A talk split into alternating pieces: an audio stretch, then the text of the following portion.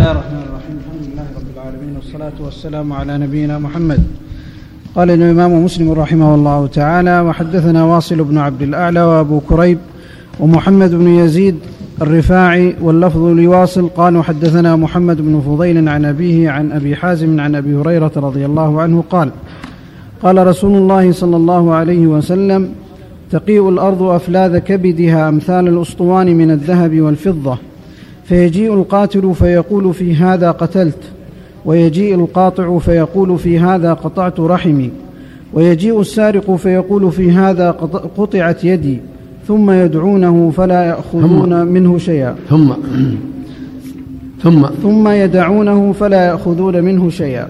الله اللهم الله أكبر.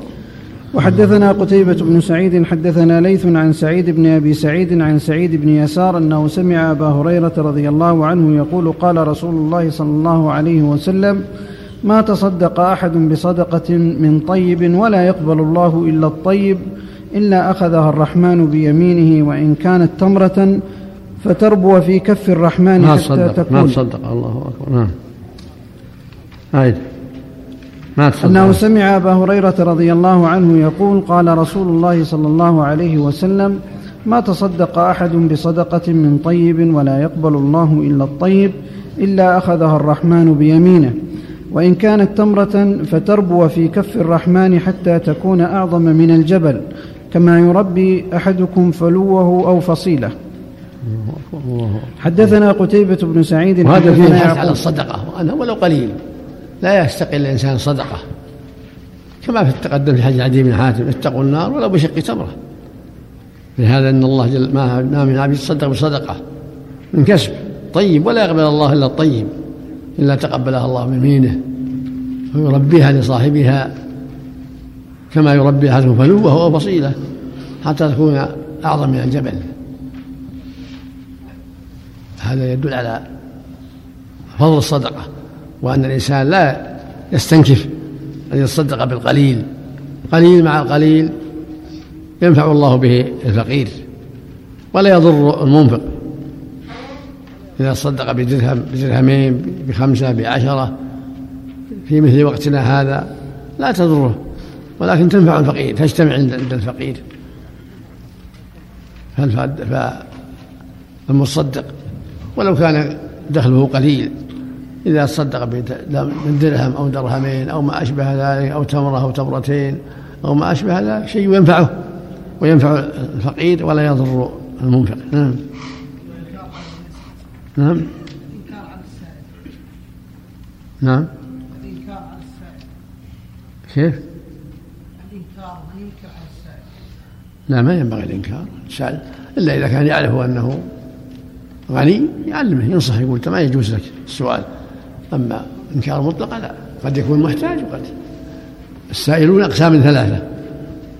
معروف بالفقر يعطى مجهول يعطى. معروف بالغنى والسعة وأنه يتساهل ينكر عليه ويعلم. سواء كان السائل في المسجد أو في غير المسجد. نعم نعم. الله يزيد الشارح يقول قوله صلى الله عليه وسلم إلا أخذها الرحمن بيمينه وإن كانت تمرة فتربو في كف الرحمن حتى تكون أعظم من الجبل. قال المازري قد ذكرنا استحالة الجارحة على الله. هذا كلام باطل كلام رديء. التأويل عندهم ميسور عندهم. يجب أن تمر على ظاهر النصوص ولا يشعر لها. يربيها كما يشاء سبحانه وتعالى على ما يشاء جل وعلا. له بل يداه مبسوطتان وله يمين جل وعلا وشمال والسماوات مطويات بيمينه سبحانه وتعالى عما يشركون. وأنكر على اليهود لما قال يد الله مغلولة قال بل يداه مبسوطتان قال سبحانه ما منع ما منعك أن تسجد لما خلقت بيدي يخاطب الشيطان؟ كل هذا كلام باطل الله يكفينا شرهم نعم.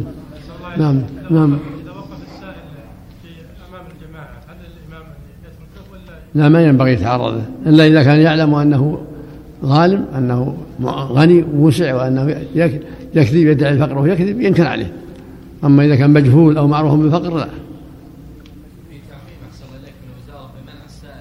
ولو فيه ولو فيه تعميم. إنما الطاعة في المعروف. إنما الطاعة في المعروف. نعم. نعم. إيش؟ لا لا في آخر الزمان. نعم, نعم.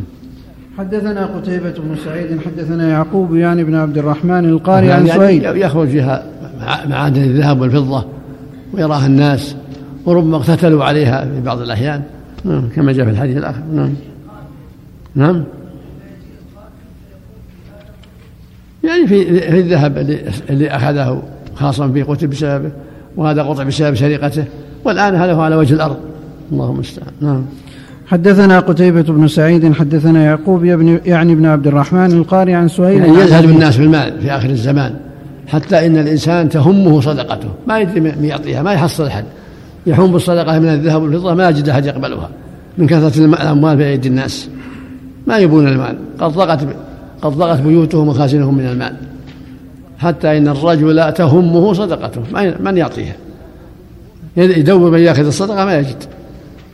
حتى إن يأتي الرجل فيقول خذ صدقتي.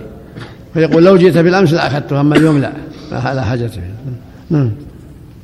عن أبي هريرة رضي الله عنه أن رسول الله صلى الله عليه وسلم قال لا يتصدق أحد بتمرة من كسب طيب إلا أخذه الله بيمينه فيربيها كما يربي أحدكم فلوه أو قلوصه حتى تكون مثل الجبل أو أعظم. وحدثني أمية بن بسطام حدثنا يزيد يعني ابن زريع حدثنا روح بن القاسم. حاون وحدثني أحمد بن عثمان الأودي حدثنا خالد بن مخلد.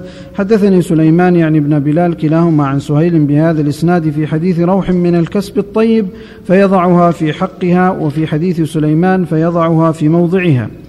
وحدثنيه أبو الطاهر أخبرنا عبد الله بن وهب أخبرني هشام بن سعد عن زيد بن أسلم عن أبي صالح عن أبي هريرة رضي الله عنه عن النبي صلى الله عليه وسلم نحو حديث يعقوب عن سهيل.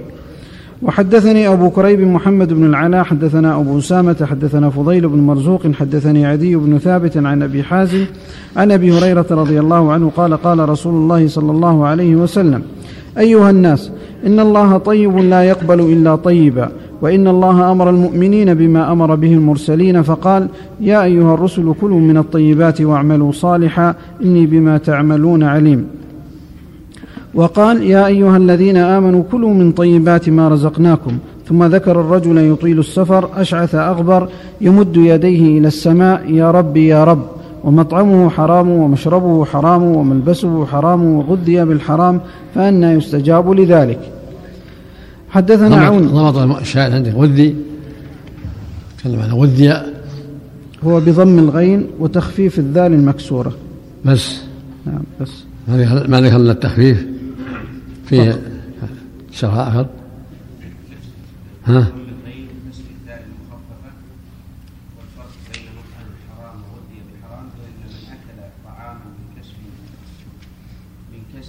من هذا من هذا اللي معك وشو؟ الحبي نعم في شرح آخر مفهم فيه؟ مفهم؟ وهو حاضر نعم. نعم حدثنا عون بن سلام وهذا فيه الحذر من كسب الحرام. ينبغي المؤمن الحذر من كسب الربا أو كسب الغش والخيانة والكذب أو السرقة أو الخيانة. يجب على المؤمن أن يحذر. وأن يتحرى الكسب الطيب بالبيع الطيب السليم حتى لا تقع عليه هذه البلية كونه يتصدق ويطعم ويدعو ومع هذا لا يقبل منه. يقول يا رب يا رب يلح بالدعاء وفي السفر ويرفع يديه ومع هذا ترد عليه دعواته لأن كسبه حرام وهدي بالحرام. فأنى يستجاب لي يعني بعيدا يستجاب لذلك ففي هذا حث كل مؤمن ومؤمنة على تحري كسب الطيب في المعاملات التي تجري على يده بيع وشراء وغير ذلك حتى يتحرى ألا يرد إليه وألا يصل إلى يده إلا كسب طيب. نعم. ما دخل يطيل السفر؟ نعم. ما دخل السفر للشأن لأن في بعد عن أهله في حالة استقار وذل ومع هذا يرفع يديه فتكون أقرب إلى الرحمة إلى أن ينجح. نعم.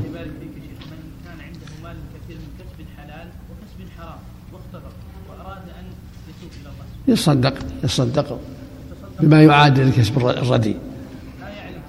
بالظن بالتحري نعم. نعم. أسلمت على ما أسلفت من خير. أسلم على ما أسلف من خير. لكن إذا كان عنده حقول لأحد يعطيهم إياها إذا كان يعرفها من تمام التوبة يعطيهم إياها. وإلا إذا كان أخذها بشبهة فقد أسلم على ما أسلم من خير. لكن إذا كان يعلم أنه ظالم ويعلم أهل الظلم يعطيهم حقوقهم. مقتضى العمومات تقتضي هذا. لا إذا كان تاب من الربا وهو عن جهل أول قد أسلم على ما أسلم خير مثل ما قال جل وعلا. فإن جاءهم الموعظ موعظة من ربه فانتهى فله ما سلف وأمره إلى الله. إذا كان في المعاملة الأولى جاهلا ثم علم وخبر وتاب له ما سلف ولا يعود.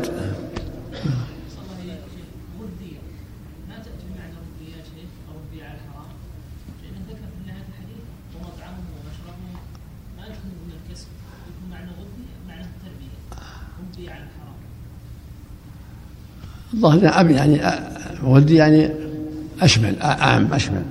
قد يطعم ويكسى ولكن ما يغذى بهذا. مرة مرتين لكن الثالث غذي يعني مر مر عليه وقت طويل وهو يغذى بهذا الشيء.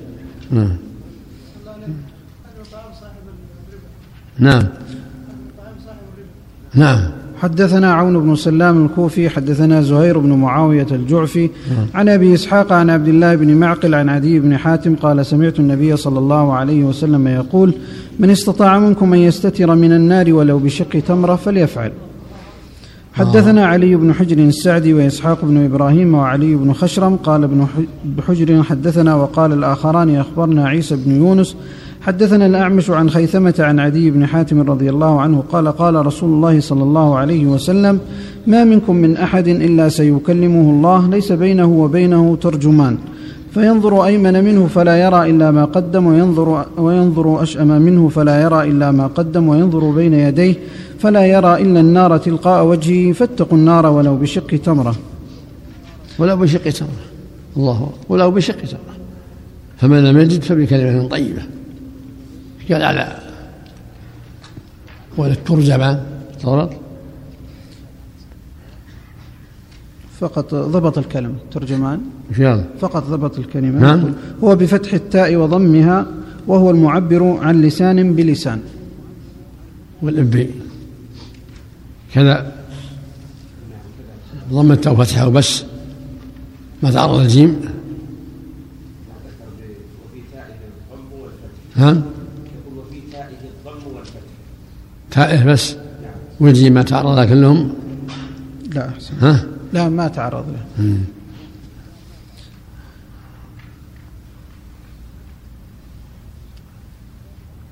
نعم. زاد ابن حجر ترجمان ترجمان. ترجمان ترجمان. مم. زاد ابن حجر قال الأعمش وحدثني عمرو بن مرة عن خيثمة مثله وزاد فيه ولو بكلمة طيبة. وقال إسحاق قال الأعمش عن عمرو بن مرة عن خيثمة. حدثنا أبو بكر. نعم.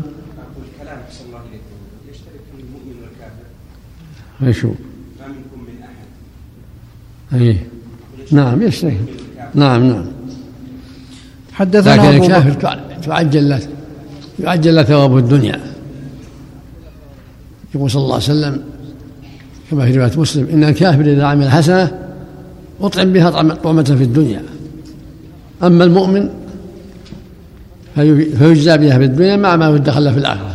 المؤمن يعطيه الله ثوابين ثواب في الدنيا وثواب في الآخرة والكافر يعجل ثوابه في الدنيا. لكن كلام الله عز وجل للاثنين كلام الله للكافر وللمؤمن. نعم. كلام الله للاثنين عام عام. منكم لا تفيد المسلمين فقط يا شيخ؟ ما منكم من أحد إلا سيكلمه ربه. آه. يعم. يكلمه يوم القيامة لكن المؤمن كلام رضا والكافر كلام غضب عليه. نعم. أي. يقول ترجمان وجمعه تراجم كزعم الجيم لغة وضم التاء والجيم معا لغة. طيب هذا اللي نعرف هذا المعروف يقال ترجمان وترجمان وترجمان بفتح الفتحتين نعم. نعم. حدثنا أبو بكر بن أبي شيبة وأبو كريم قال حدثنا أبو معاوية عن الأعمش عن عمرو بن مرة عن خيثمة عن عدي بن حاتم رضي الله عنه قال ذكر رسول الله صلى الله عليه وسلم النار فأعرض وأشاح ثم قال اتقوا النار ثم أعرض وأشاح حتى ظننا أنه كأنما ينظر إليها. ثم قال اتقوا النار ولو بشق تمرة فمن لم يجد فبكلمة طيبة. ولم يذكر أبو كريب كأنما وقال حدثنا أبو معاوية حدثنا الأعمش. وحدثنا محمد بن المثنى وهذا إنما ينفع المؤمن لأنه اللي ينفعه في تقوى النار أما الكافر قد استحقها بكفره. لكن إذا أسلم وهداه الله أعطاه الله ما مضى من حسناته في الدنيا. جمع الله له بين الأجرين. نعم اللهم أسلمت على ما أسلفت من خير. الله أكبر. نعم إذا أسلم الكافر يثيبه الله بحسناته التي عملها قبل الإسلام نعم. مثل ما قال الحكيم أسلمت على ما أسلفت من خير إذا كان صدقات أو عتق أعتق في الكفر أو صلة رحم أو بر والدين يعطيه جزاء في الآخرة. سبحانه. مع على إسلامه. نعم. وحدثنا محمد بن المثنى وابن بشار قال في محمد لا يكلمهم الله ولا ولا يزكيهم ولهم عذاب هذا لغضبه عليهم. لكن ما يمنع من يكون ينظر إليهم يراهم ويكلمهم سبحانه. لكن ليس في كلامه لهم ولا نظره إليهم ما ما يسبب رحمته لهم لكفرهم. نعم. لا ما يلزم الرؤية. كلم الله آدم كلم الله موسى ولم يره موسى. كلم الله محمد يوم عرج به ولم يره. ما يلزم من من الكلام الرؤية. فإنه يكلم سبحانه وتعالى أهل الموقف ولا يراه إلا المؤمنون. وهو يكلم أهل الموقف كلهم. ويكلم أهل النار يقول اخسأوا فيها ولا ولا يرونه. كلم محمد ولم يره كلم موسى ولم يره. نعم. نعم. كيف؟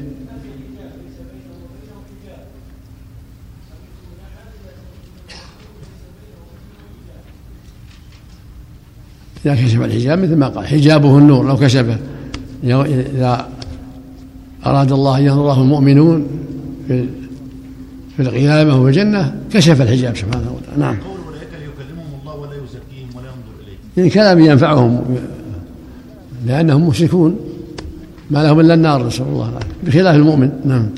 وحدثنا محمد بن المثنى وابن بشار قال حدثنا محمد بن جعفر حدثنا شعبة عن عمرو بن مرة عن خيثمة عن عدي بن حاتم عن رسول الكلام الله. كلامان والنظر نظران. كلام فيه منفعة لهم خير ونظر فيه منفعة لهم الخير. هذا لا يحصل للكفار إنما يحصل للمؤمنين.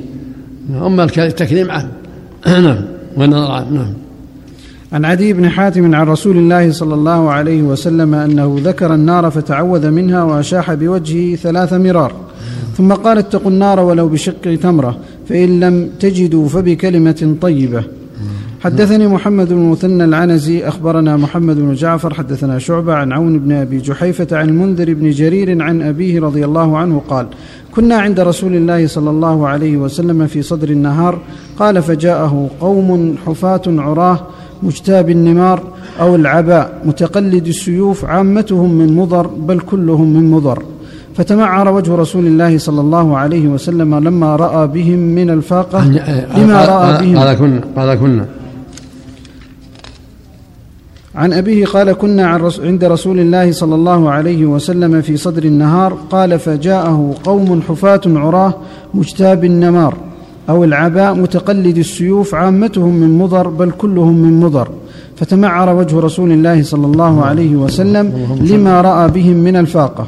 فدخل ثم خرج فأمر بلالا فأذن وأقام فصلى ثم خطب فقال يا يعني أيها يعني الناس الظهر يعني أولا يعني هذه صلاة الظهر الله أكبر. نعم اللهم نعم ثم خطب فقال يا أيها الناس اتقوا ربكم الذي خلقكم من نفس واحدة إلى آخر الآية. إن الله كان عليكم رقيبا. والآية التي في الحشر اتقوا الله ولتنظر نفس ما قدمت لغد واتقوا الله. تصدق رجل من ديناره من درهمه من ثوبه من صاع بره من صاع تمره حتى قال ولو بشق تمره. قال فجاء رجل من الأنصار بصره كادت كفه تعجز عنها بل قد عجزت. قال ثم تتابع الناس حتى رأيت كومين من طعام وثياب. حتى رأيت وجه رسول الله صلى الله عليه وسلم يتهلل كأنه مذهبة. فقال رسول الله صلى الله عليه وسلم من سن في الإسلام سنة حسنة فله أجرها وأجر من عمل بها بعده من غير أن ينقص من أجورهم شيء. ومن سن في الإسلام سنة سيئة كان عليه وزرها ووزر من عمل بها من من بعده من غير أن ينقص من أوزارهم شيء. ومعنى من سن في الإسلام يعني أظهرها وأبرزها وشرع إليها وليس المراد البدعه لأن هذا سار بالصدقة فتأسى به الناس. اللهم.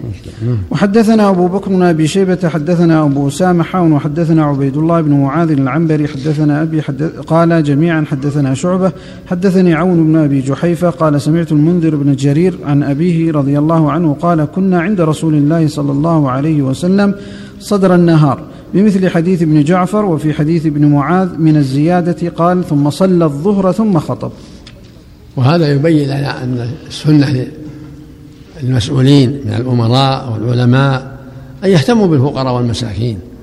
النبي تغير وجهه شد عليه الأمر لما رأى ما به من الفاقة عليه الصلاة والسلام. وإنما يرحم الله من عباده الرحماء حتى خطب الناس وذكرهم وتلا عليهم القرآن وصدق رجل بدرهمه من ديناره من ثوبه من صاع بره من صاع شعيره من من شع من شاع شعيره من ساع تمره. حثهم على الصدقة حتى بادروا رضي الله عنهم وأرضاهم. هذا هو رسول الله.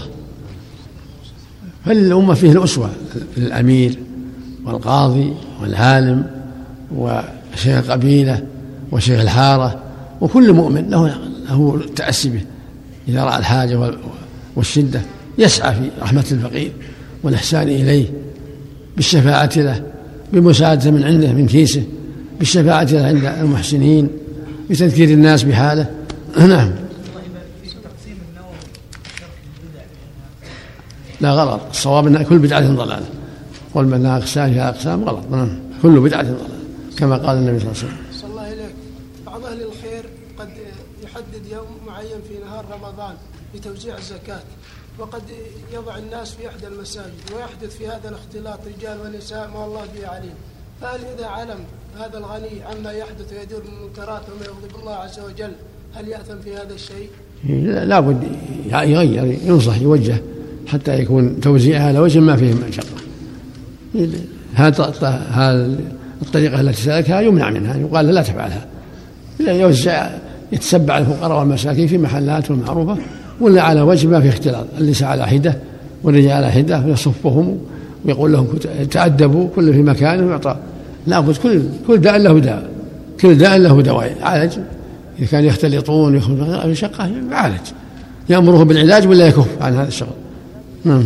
حدثني عبيد الله بن عمر القواريري وأبو كامل ومحمد بن عبد الملك الأموي قال وحدثنا أبو عوانة عن عبد الملك بن عمير عن المنذر بن جرير عن أبي رضي الله عنه قال كنت جالسا عند النبي صلى الله عليه وسلم فأتاه قوم مجتاب النمار وساقوا الحديث بقصته وفيه فصلى الظهر ثم صعد منبرا صغيرا فحمد الله وأثنى عليه ثم قال أما بعد فإن الله أنزل في كتابه يا أيها الناس اتقوا ربكم الآية.